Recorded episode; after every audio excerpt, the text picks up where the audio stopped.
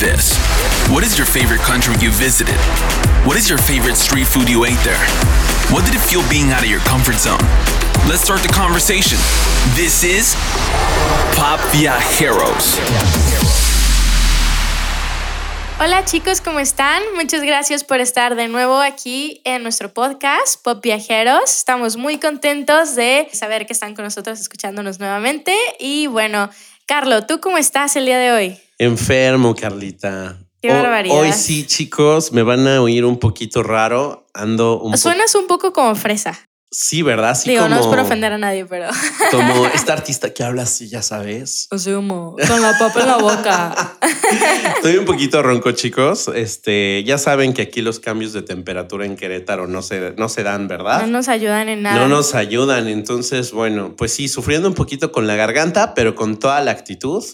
Porque hoy tenemos un programa bien interesante. Bueno, como siempre, chicos, ¿qué programa no, no hemos sorprendido? Ya sé, oye, Genia, me Genia. impactó, ¿eh? Estuvo No, la verdad muy es divertido que la semana Genia, pasada. te mandamos un saludo, muchísimas gracias. Nos divertimos muchísimo y aprendimos sobre todo, Claro. ¿no? Sí. De esto se trata, chicos, de aprender. Y por eso el día de hoy tenemos a un invitado que nos va a aportar muchísimo, porque obvio es un pop viajero. Ha viajado por muchos lugares y ha vivido en el extranjero. Entonces hoy nos va a hablar de sus aventuras y de sus experiencias que, que, bueno, ya, ya, ya quiero que nos cuente. Eh, el día de hoy está con nosotros nuestro amigo Kevin Parra. Un aplauso, por favor. Hola, ¿qué tal chicos? Estoy muy feliz de estar aquí con ustedes. Agradezco esta oportunidad de estar compartiendo con ustedes y que nos estemos escuchando. Me siento muy feliz el día de hoy, la verdad. Es un gran día. Quiero comenzar a decirles que, pues bueno, todo este tipo de situaciones han enriquecido mi vida en distintos eventos. Y pues bueno, empecemos. ¿Qué tal? Pues vamos Padrísimo. a empezar. Kevin, cuéntanos, eh, ¿cuántos años tienes? ¿De dónde eres? ¿Y a qué te dedicas actualmente? Pues bueno, como ya dijeron aquí, Carlita, gracias, Carlos. Me llamo Kevin Parra, tengo 25 años, soy originario de aquí de Querétaro, orgullosamente, claro.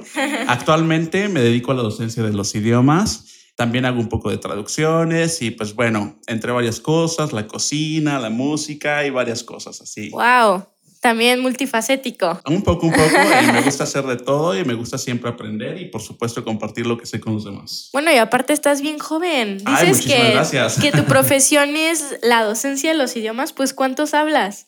Hablo siete idiomas, incluyendo el español, por No. supuesto. Ay, ay, ay, nada más ahí, ¿eh? Humildemente, claro. A ver, échalos, échalos. ¿Cuáles son, ¿Cuáles hablas? Pues bueno, naturalmente el español, como ya lo hemos mencionado, inglés, francés, italiano, portugués, alemán y chino. ¡Wow! ¿Qué tal? Este es de los míos. Oye, bueno. pero estás súper joven. O sea, Ah, ¿a ¿qué edad gracias. empezaste o qué? Pues todo empezó cuando yo tenía cinco años, comencé por el inglés, y ahí tuve el gusto por los idiomas y pues bueno, tuve la oportunidad de residir en algunos países. Entonces eso me hizo poder aprender y tener más, más este, oportunidades de continuar. Excelente. Kevin, ¿tienes algún familiar o alguna, no sé, como herencia que al- alguna persona en tu familia te haya eh, dejado como para tener este, esta facilidad de aprender idiomas o interesarte en otras culturas? Sí, claro, mi abuela se dedicaba al turismo, entonces Ah, de ya. ahí donde agarré esta parte de los idiomas y siempre me ha gustado platicar con las personas y conocer. Entonces yo creo que cuando tenemos la oportunidad de aprender idiomas, pues claro que abrimos puertas en el mundo, ¿no? Son como llaves para comunicarnos. Excelente. Oye, pues platícanos un poquito de tu familia. Pues bueno, eh, mi, ma- mi mamá es de, es de Honduras, claro que sí, mi papá mexicano, entonces Wow. pues ahí viene toda esta... Entonces eres un poquito mitad sudamericano. Bueno, Mitad centro. centroamericano. Perdón, claro, perdón. Claro, claro, no hay problema. Suele pasar la confusión, inclusive en otros países siempre piensan que México es parte de Sudamérica, cuando, Sí. bueno, Bueno, no está lo clara es. la diferencia. ¿no? Es que geográficamente, este, pues sí, pod- podríamos tener diferentes latitudes, pero al final los latinos somos como uno solo, ¿no? O sea, nos caracteriza. Somos de sangre caliente. Exacto. ¿no? Lo caluroso. Lo amigable, Lo claro que sí, son muchas Oye, pues qué padre haber crecido en una casa como con ambas culturas, porque bueno, eso es parte como de la riqueza de la cultura latina, que bueno, los mexicanos, los hondureños, los Así de Perú, los argentinos, bueno, cada quien tiene sus propias culturas, su comida, Costumbres, todas claro. sus costumbres. ¿Cómo fue eso de vivir en una casa donde tu mamá tenía una forma y tu papá tenía otra? Platícanos. Pues bueno, siempre ha sido el choque cultural, evidentemente, pero yo creo que ambos me permitieron aprender y seguir este, practicando todo lo que ellos me enseñaron en toda la vida. Y pues bueno, por ejemplo, eh, empezar por el hablado, ¿no? En México tenemos un español muy diferente al de Centroamérica. Pues bueno, mi mamá de niño me hablaba de voz, decimos la palabra vocear, que vocear, bueno, en México la podemos confundir como hablar por un micrófono. Sí, sí, sí. No, de voz de. Pero la- la- ¿Cómo- exactamente, cómo- Carlos. ¿Cómo estás vos? ¿Cómo estás vos? Exactamente. Entonces yo empezaba en el kinder y los niños se quedaban raros viendo así de, ¿y ese qué me está diciendo, no? ¿Y ese de ¿Qué dónde dices? viene? ¿Qué se comió? ¿Qué? Exactamente. Y inclusive algunos maestros aquí en México me corregían, decían es que no se dice vos, se dice tú. Cuando sabemos que divers- eh, por la diversidad cultural del español, Claro. ninguno está mal, todos son correctos, solamente son diferentes. Claro, claro. Diferentes Oye, pues qué interesante haber este, bueno, crecido en ese tipo de ambiente. Bueno, y la comida, porque es muy diferente la comida. Tu mamá supongo cocinaba comida de Centroamérica. Por supuesto, por supuesto, cocinaba de todo, pero bueno, también cocina mexicana, porque mi papá pues le exigía la comida mexicana, claro. Claro. Pero sí, siempre fue así, algo similar, algo diferente, claro. ok, perfecto. Oye, Kevin, y entonces yo creo que de ahí nació tu gusto por la gastronomía, la cocina, porque sé que te encanta cocinar, porque ya nos has cocinado. Quiero platicarles, chicos, que Kevin tiene esta habilidad de, de transmitir este conocimiento gastronómico, porque aparte estudiaste, ¿no? Por supuesto que sí. Sí, justamente todo empieza cuando era niño. Mi mamá y yo pasábamos mucho tiempo, entonces ella cocinaba para toda la familia y pues bueno, yo la veía haciendo postres y me decía, pues bueno, vente, agarra la masa de las galletas y vamos a hacer tal cosa. Ayúdame con tal. Y pues fue ahí como empezó mi gusto por la cocina. Mi mamá le gustaba mucho, mucho cocinar, era muy buena cocinera y pues bueno, ahí el detalle que me transmitió. Excelente. Oye, entonces, este, ¿tú qué estudiaste?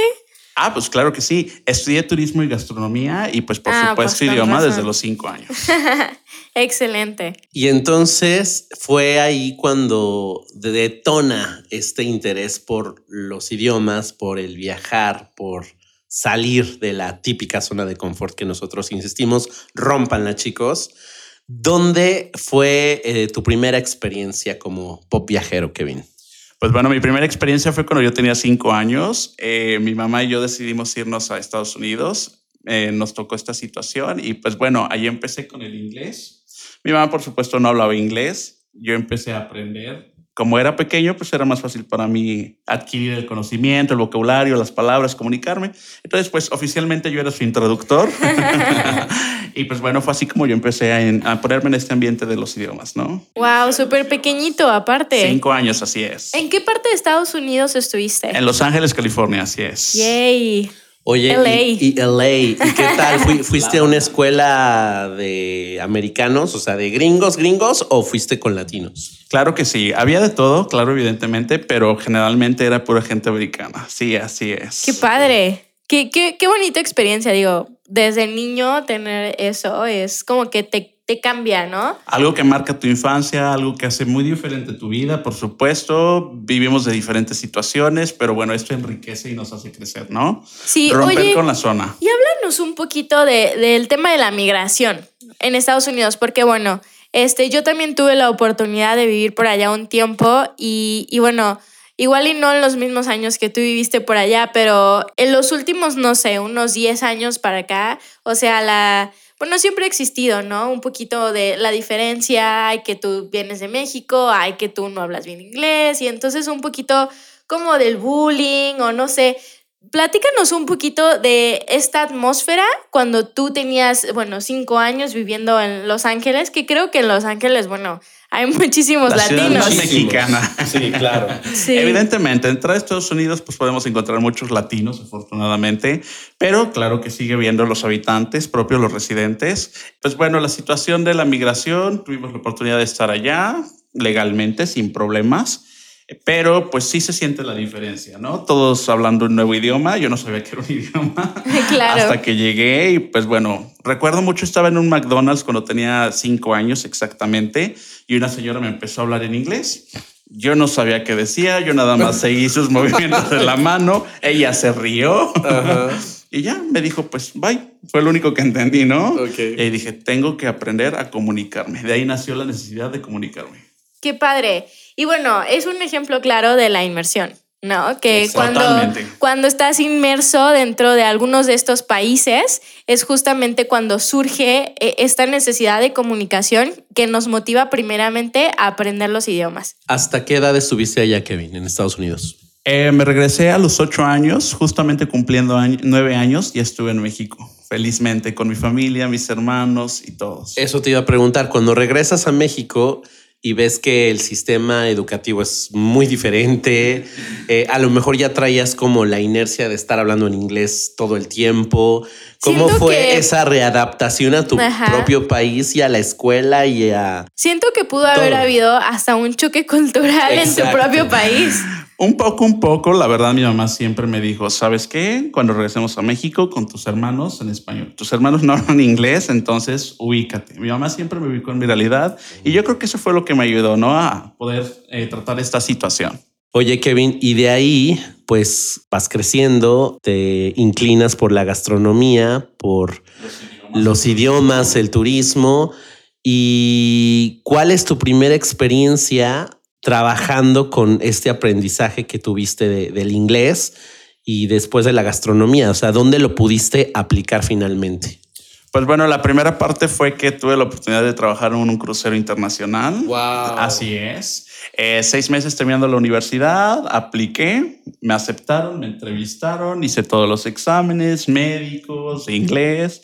Y pues bueno, presenté mi currículum con los idiomas, me dijeron hay oportunidad, por supuesto, y fue ahí cuando pude aprender y empezar mi carrera. Oye, y a ver, este, ¿cuántos idiomas hablabas ya? ¿Cuántos idiomas hablabas ya cuando, eh, cuando aplicaste para este trabajo? Cuando me embarqué, conocía cinco idiomas. Estando en el barco, pude- tuve la oportunidad de practicar portugués y perfeccionar, porque en la naviera había brasileños, portugueses mismo.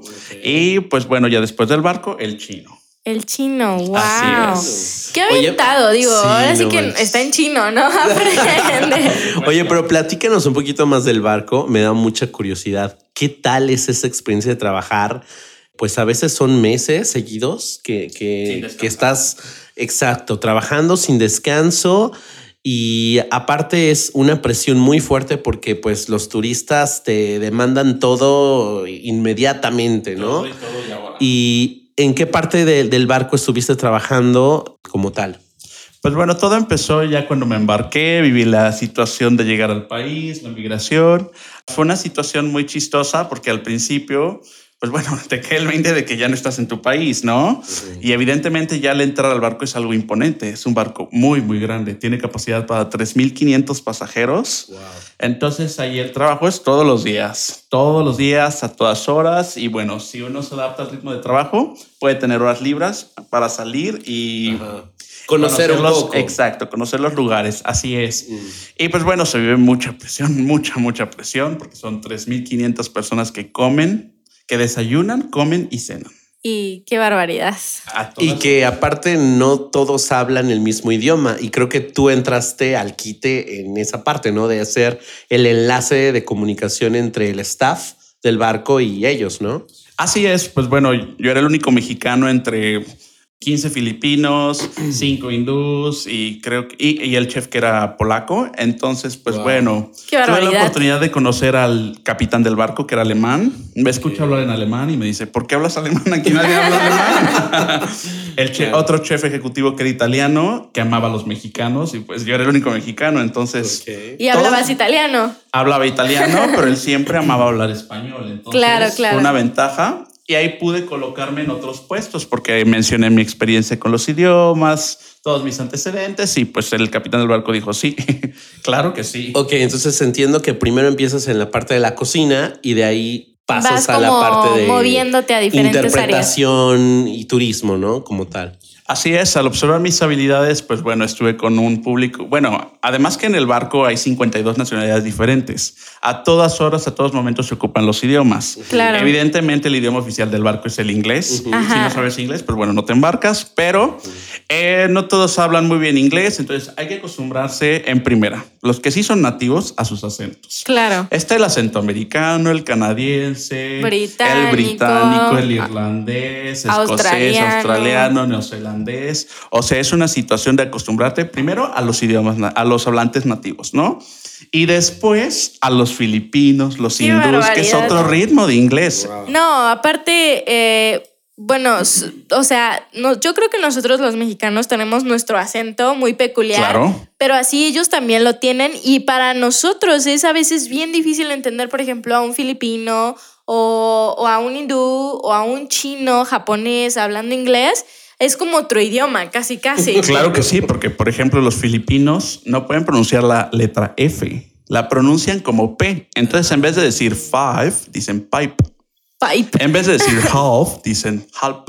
halp. Entonces sé ahí aprender Wow. una nueva forma de hablar y de todos, ¿no? Claro, Porque claro. Te tienes que dar a entender.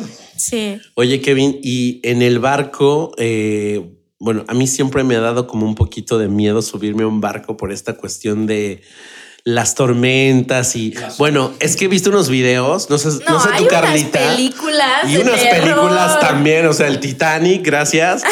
¿No te Nos tocó alguna? para siempre. Sí, gracias. No, este, te tocó alguna tormenta o alguna cosa así donde el barco se moviera. Sí, qué impresión. Cañón. Bueno, a ver, ¿cuánto tiempo estuviste en el barco? Ajá. Estuve en contrato de nueve meses, Ok. trabajando todos los días. Y todo el tiempo estaban en alta mar.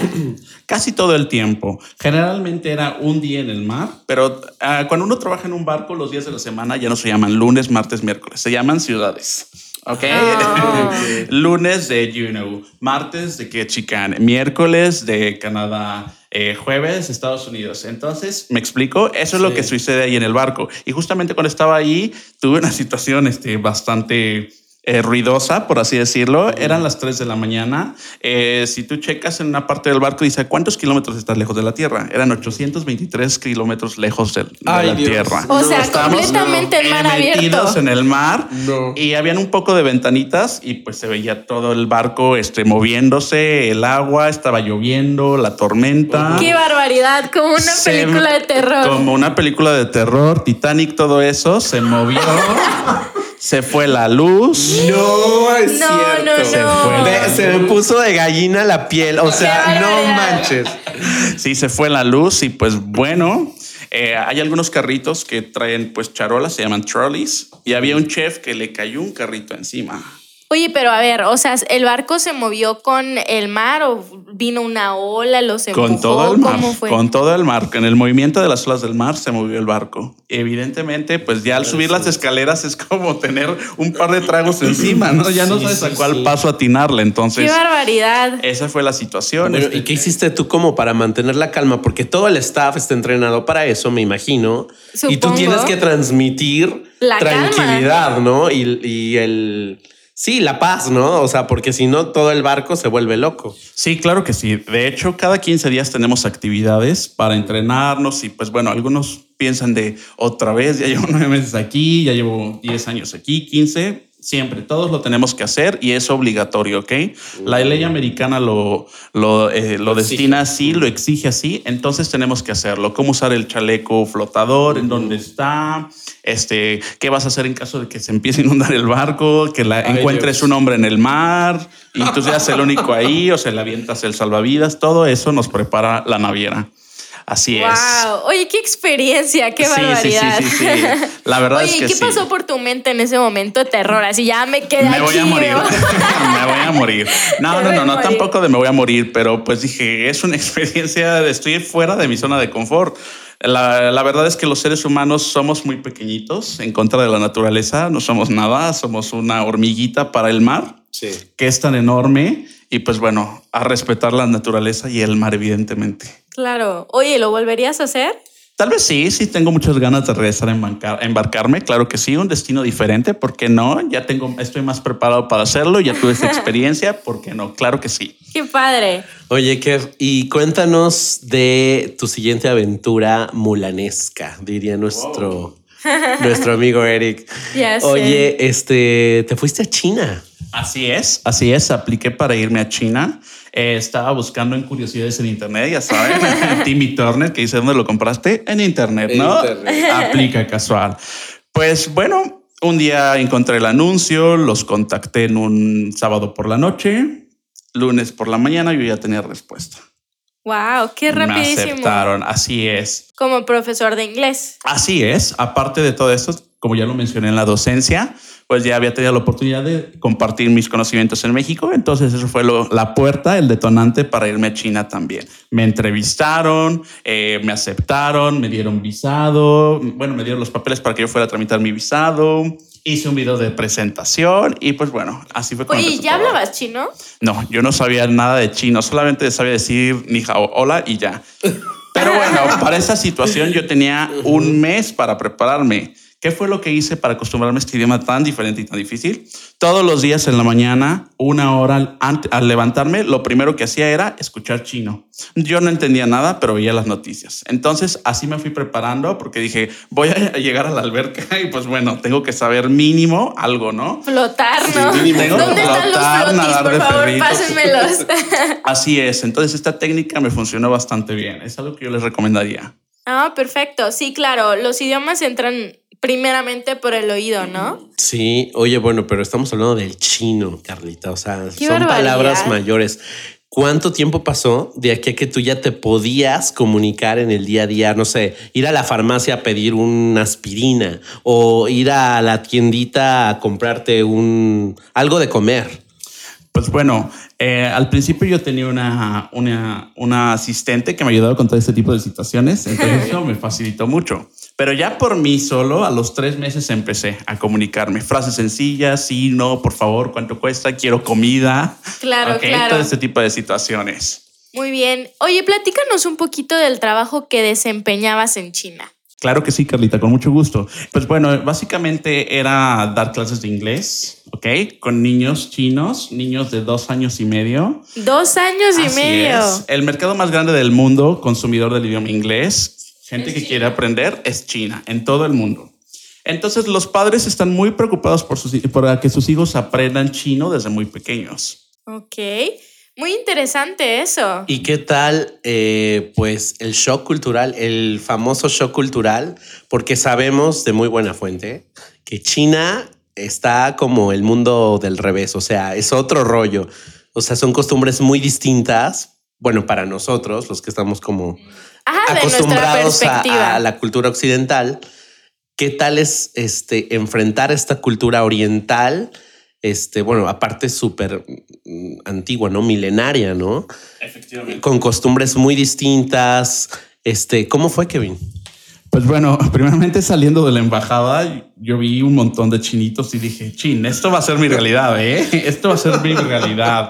Pues impacta ya ver una raza diferente, Sí. se marca la raza diferente asiática y al llegar allá en el aeropuerto, yo era el único extranjero entre mil, así No, literalmente. no. China tiene una población de 1.300 millones y en México somos casi 130 millones, ¿no? Podríamos decir que en proporción por cada mexicano, pues hay casi 1.300 chinos o más si no fallan los números, ¿no? Entonces, al estar con ellos, su idioma que es tan diferente, al principio fue muy difícil para mí. Yo los escuchaba y decía, no tengo idea de lo que me están diciendo, pero poco a poco, conforme voy estudiando, conforme voy interactuando, se me fue facilitando el idioma hasta comunicarme. Ok. ¿Qué, qué, qué, qué capacidad tuya eh, tienes Rapidísimo, para los aprender el idioma? Porque, y- bueno, o sea, hay muchas personas que se les dificulta bastante aprender los idiomas y que a veces se frustran y, y lo terminan por votar, ¿no? Pero, o sea, tú, o sea, duro y dale, ¿no? A ver, aquí lo voy a escuchar y no me Sí, se ve que eres frustro como y- muy disciplinado, ¿no? Muy Ajá. exigente contigo mismo. Oye, y, y bueno, entonces, ¿qué fue lo primero que te choqueó en China? Aparte, bueno, de ver que es obviamente una raza diferente y ver tantas personas, eh, la congestión de gente en el aeropuerto, en la calle. ¿Qué otra cosa te llamó la atención o te impactó visualmente de sobremanera? Pues bueno, llegando a China, lo primero que uno tiene es hambre, ¿no? Sí. Ajá. Entonces viene el tema de la comida, es algo muy Ay, importante. comida. Bueno, el chef en China. Es. a ver, el chef turistólogo lingüista en China, así es.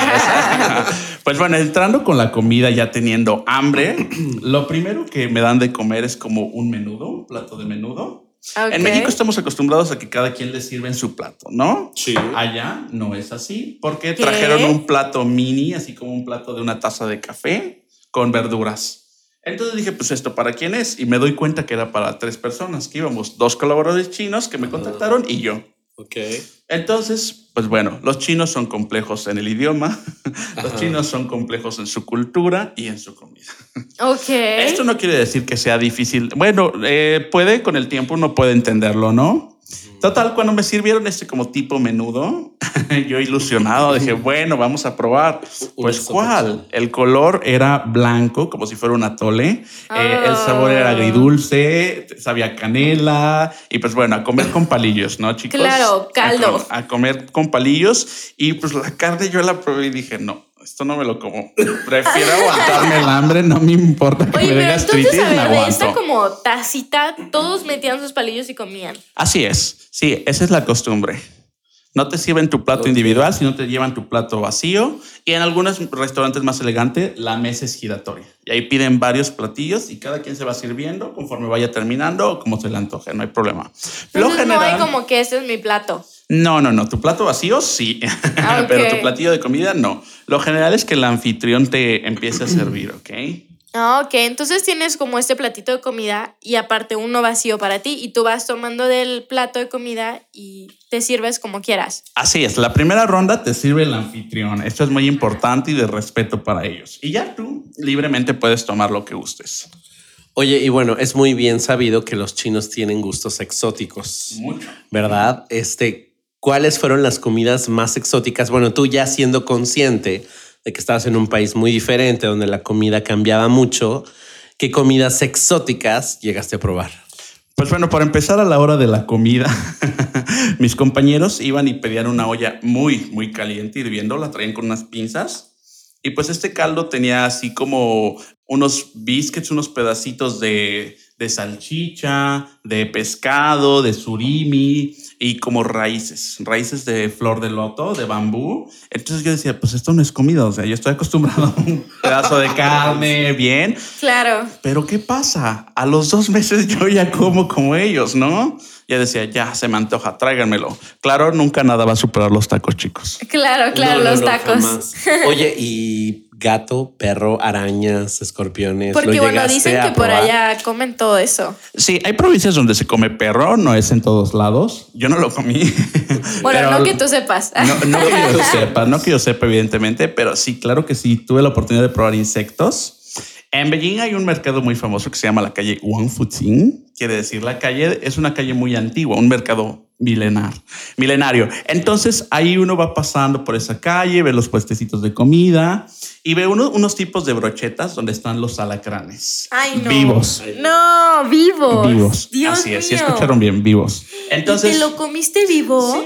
¿Qué? pero bueno, antes de que esté vivo, claro, está con vida, con vida el, el insecto, tú dices, yo quiero este, se me antoja este, como para seleccionar cuál está más fresco, ¿no? Ajá, sí. Ya de ahí lo meten a fritura profunda, obviamente. Ay, Dios. Sí, ya le ponen un poquito de salecita, chilito.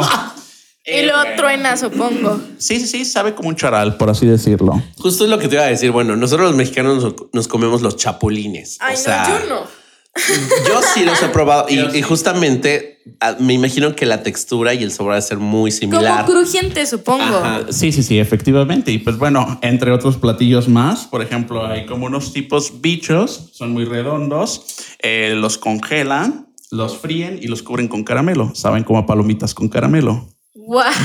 ¿Qué otra cosa? Las tarántulas también las Ay. fríen, los escorpiones, eh, tienen lagartijas, estrellas de mar, entre muchos otros insectos. Todos estos los probé. Wow. La mayoría.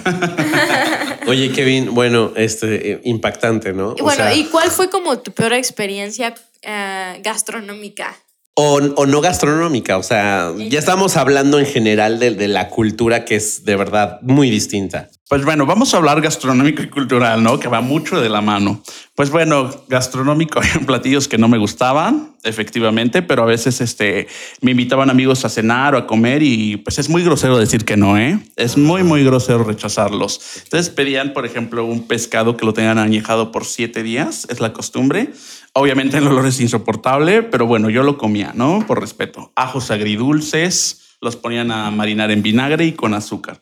Y decía, ok, cómele poquito, aunque sea, para no mostrarle tan grosero. Claro. Y bueno, culturalmente son muchas cosas, pero por ejemplo, recuerdo los baños.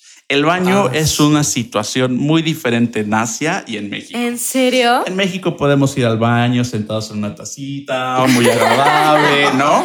Leyendo un libro. Viendo el celular. Pero en China no hay eso. Ok. El baño está en el piso, o sea, no, no tiene nada para sentarse, entonces uno tiene que hacer como unas cunclillas para inclinarse y pues bueno, Como lo que, adaptarse. lo que nosotros Adaptarse. conocemos como de aguilita, cuando te gana en, en la carretera y no encuentras un baño, entonces ahí vas atrás del árbol y De aguilita. aguilita diría la abuela, ¿no? Efectivamente es de aguilita. Ay. Totalmente. Y pues aprender a no ensuciarse, ¿no? Porque claro, Ay, no. eh, hay algunos lugares, pues bueno, que son muy higiénicos, como hay otros que no lo son, claro. Pero generalmente hay de todo, ¿no? Los Claro, lugares claro. bonitos, elegantes y pues bueno, otros más ah, con diferentes olores y situaciones. ¿no? Qué barbaridad. Híjola, yo no sé. ah, mm, se me hacen unas culturas muy interesantes, pero no, no sé. Yo no sé si sería capaz. Que de ir de aguilita al baño. sí, no, adaptarme a esas Adaptarse. circunstancias, no sé. Pues sí, bueno, y ese o es sea, el reto. comer insectos y ir al baño así, Ya creo sé. que. No, no es algo que No es está en todos los mis, días. como mis expectativas. No es de todos los días, pero bueno, se puede, es algo diferente e interesante, claro, que dije, ya viajé 13 mil kilómetros de distancia, Exacto. entonces, pues bueno, ya A estoy aquí.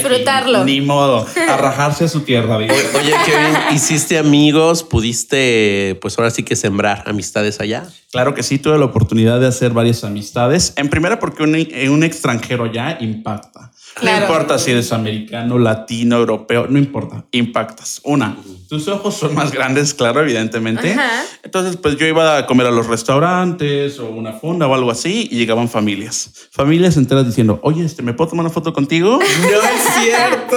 sí, sí, sí, de, oye. es que este, tienes unos ojos muy grandes. Sí, y aparte cuando como trabajaba con niños, pues los niños le decían, mamá, ¿por qué el maestro tiene cabello en la cara?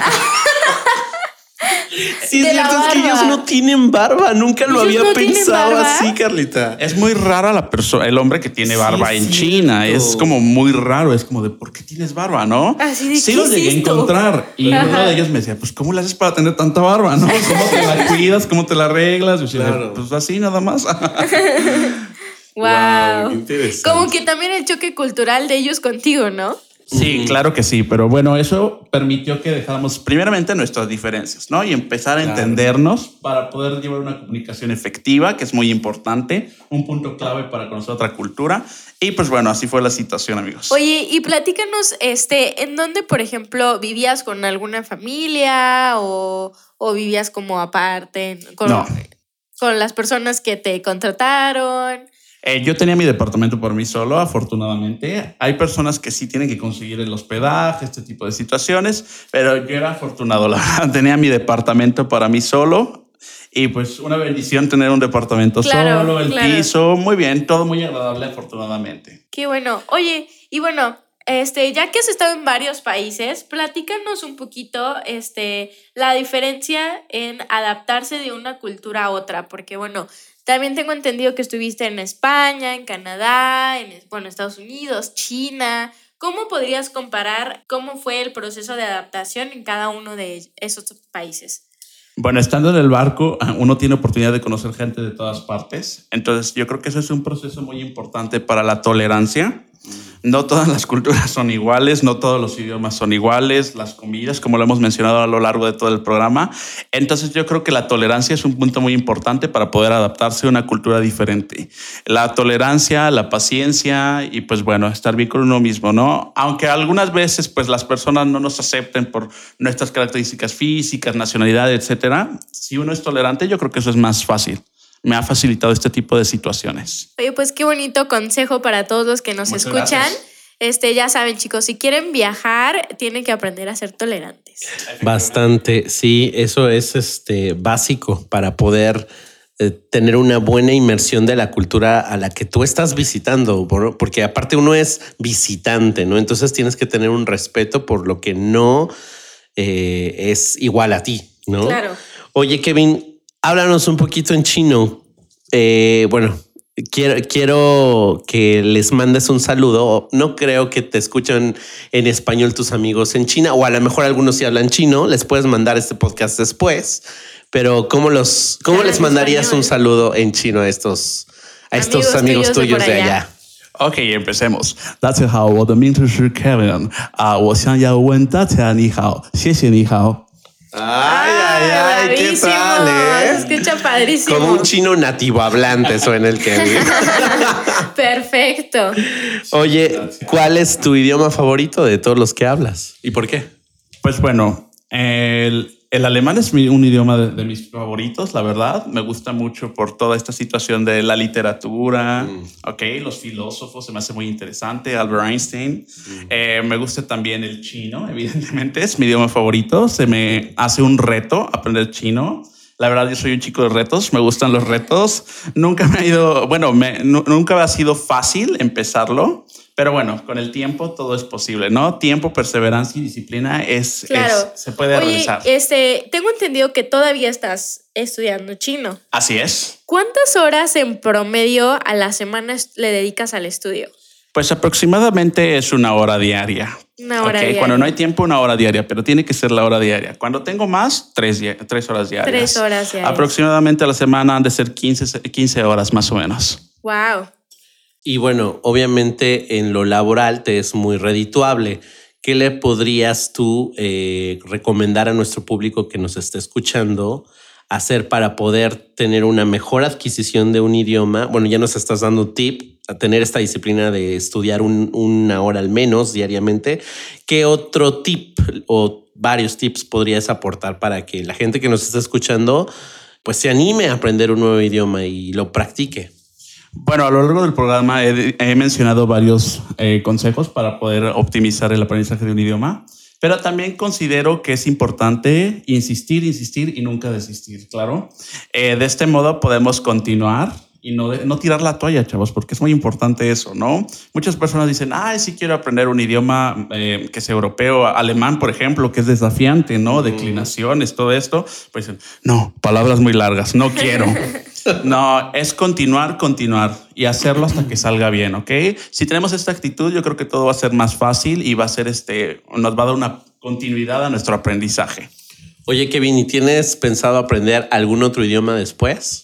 Claro que sí, me encantaría eh, árabe, catalán y japonés. Muy bien. Excelente. Entonces, todo un políglota. Así es. Políglota. Carlita quiso decir políglota. Perdón, perdón. Todo un que- políglota, efectivamente. No hay problema. Perfecto. Oye, bueno, pues siempre nos encanta preguntarles a nuestros invitados, por último, antes de despedirnos, porque ya se nos está acabando el tiempo, ¿qué, te llevas de, en, como en la maleta de los recuerdos este, de tu experiencia en China? Pues bueno, la oportunidad de trabajar con niños es una maravillosa oportunidad, la verdad. Ellos fueron también mis maestros para que yo aprendiera chino. Me, me corregían cuando yo no pronunciaba bien o algo así, ¿no? Porque es un idioma tonal. Entonces yo creo que uno puede aprender siempre y cuando tenga una meta clara en la vida y esto nos permite trayectar un camino y tener una continuidad en la perseverancia del aprendizaje. Oye, un paréntesis, ahorita que dijiste el chino es un idioma tonal, creo que también el que tú tengas esta inclinación musical te ayudó, ¿verdad? A aprender el chino, porque, bueno, chicos, si no han aprendido chino, no saben un poquito de, lo que es el, el mandarín, bueno, estamos hablando del mandarín ahorita, este, se compone de tonos, entonces, pues, eh, explícales un poquito al público por qué eh, es importante saber que el chino es un idioma tonal y por qué te estoy preguntando esto, porque Kevin también es músico, bueno, él toca el violín. Entonces, sí creo que la relación entre la música y, en este caso, el chino, eh, para poderlo pronunciar correctamente, tiene que ver, ¿no? Se enlaza. Sí, claro que sí. He tenido mucho el gusto por el violín de hace un par de años. Necesito practicar un poco más, claro, pero bueno, es una belleza el sonido de un violín. Efectivamente, el chino mandarín es como la música, es como aprender a escuchar los tonos. Por ejemplo, la palabra mamá. El primer tono es ma, quiere decir mamá. Ma quiere decir incrementar. Ma quiere decir caballo. Ma quiere decir maldición. Y ma quiere decir pregunta. Entonces, en esa controversia de los cinco tonos hay que tener mucho cuidado lo que uno pronuncia y lo que quiere decir. Okay. Wow, yo estoy como impresionada. Oye, Kevin, este, pues finalmente, eh, alguna anécdota que te haya marcado de todos tus viajes, de todas tus experiencias que quieras compartirnos ya para terminar el, el programa de hoy.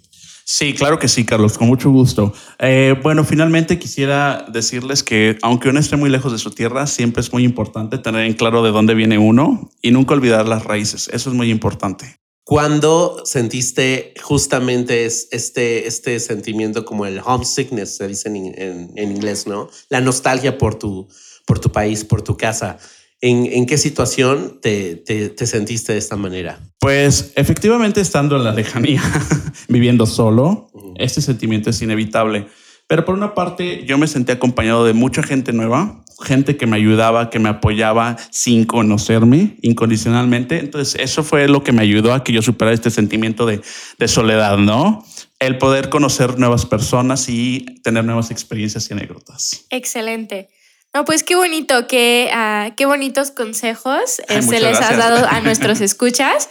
Esperemos que les haya súper encantado la entrevista del día de hoy con una persona, bueno, tan, tan interesante como lo es Kevin. Tan preparada. Claro, tan y en tan tenaz. corta edad. Yo estoy impresionada, gracias. o sea, de verdad, eh, no, no, ¿qué capacidad tienes para los idiomas? Muchas gracias, muchas gracias. Bueno, Kevin, ya tenemos todavía un par de minutos. Cuéntanos, por favor, cuáles son tus planes a futuro. Pues bueno, efectivamente quiero regresar algún día a China, pero también es importante compartir lo que uno sabe, ¿no? No es solamente acumular, acumular, acumular. Creo que es muy importante compartir con las personas que requieren apoyo. He ahí mi labor de la docencia. Justamente por eso comparto mis, mis conocimientos, perdón, con las personas que lo requieren. Excelente. Perfecto, Pop Viajeros. Pues ya escucharon esta experiencia de vida. Espero que los haya inspirado. A mí ya me inspiró aún más para seguir. Bueno, ya tenemos algunos viajes ¿eh? a la puerta. Ya de la... tenemos varios pendientes. Este, bueno, hay que visitar Rusia. a Beth en Inglaterra, a Genia, que a nos Genia. dijo que nos iba a dar un, un tour, tour, por, por San Rusia, Petersburgo. Claro. Este, hay que hacer el voluntariado de Calcuta como nos recomendó Fea. Ajá. Y, Y bueno, la bicicleta. La bicicleta. de este, sí, tenemos que salirnos a practicar porque eso va a ser muy difícil. Y ahora, bueno, a China. Por cierto, le mandamos un saludo a nuestro querido amigo Eric, que ahora a él le tocó estar allá por esas tierras lejanas. Si nos está escuchando, un saludo. Y a, Un los, saludo. y a los otros pop viajeros que fueron nuestros primeros invitados también. Gracias a ustedes y al público. Esto ha sido un éxito y vamos a seguir con este proyecto. Y pues vámonos, Carlita, a descansar porque, perdón chicos, eh, hoy nos escucharon a lo mejor un poquito mormados, pero bueno, este, entusiasmo. con mucho Con mucho entusiasmo y muchas entusiasmo. ganas como siempre y los queremos. Y esto fue Pop Viajeros.